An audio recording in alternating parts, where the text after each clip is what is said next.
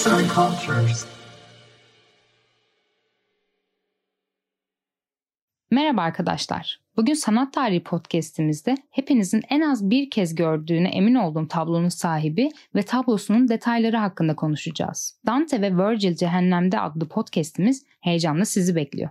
Keyifli dinlemeler. William Adolphe 30 Kasım 1825 doğumlu Fransız ressamdır. Resimlerinde sık sık mitolojik temalar işlemiştir kadın vücudunu vurgulamış ve çocuk tasvirleriyle adından bahsettirmiştir. Fransız akademik sanatının en önemli ressamlarından biri kabul edilir. Resme çok küçük yaşlarda başlamıştır. Şarap tüccarlığı yapan ailesi işleri William'a devretmeye çalışmış. Fakat bir müşterisi William'ın babasını oğlunu güzel sanatlarda okutması için ikna etmiştir.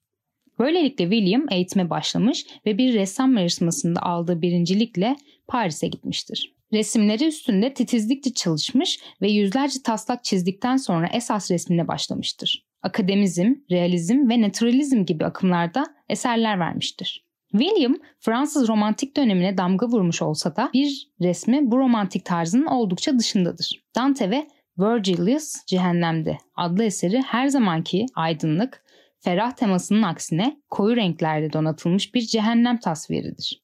Oldukça dikkat çekici olan bu tablonun detayları da muazzamdır. William, Dante'nin İlahi Komedi adlı eserinden ilham almıştır.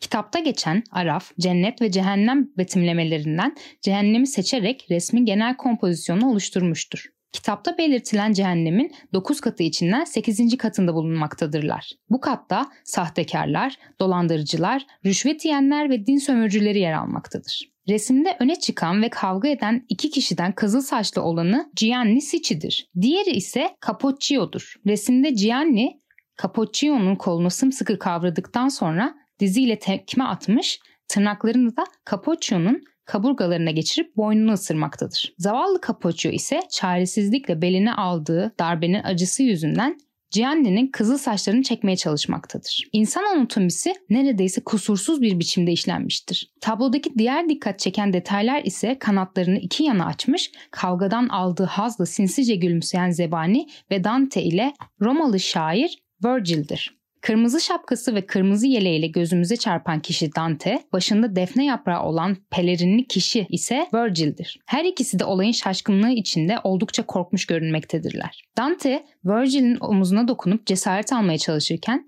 Virgil şaşkınlığını gizlemek için peleriniyle ağzını örtmüştür. Ortamdaki tek mutlu kişi sırıtmasından da anlayacağımız üzere zebanidir. William bükülen belli resmin odağına oturtmuştur. Kavga eden iki figürü aydınlatıp geri kalan kısımları kasvetli bir koyuyla doldurmuştur. Bu kadar gerçekçi bir çizim ile izleyiciyi dehşet verici bir cehennem deneyimiyle baş başa bırakmıştır.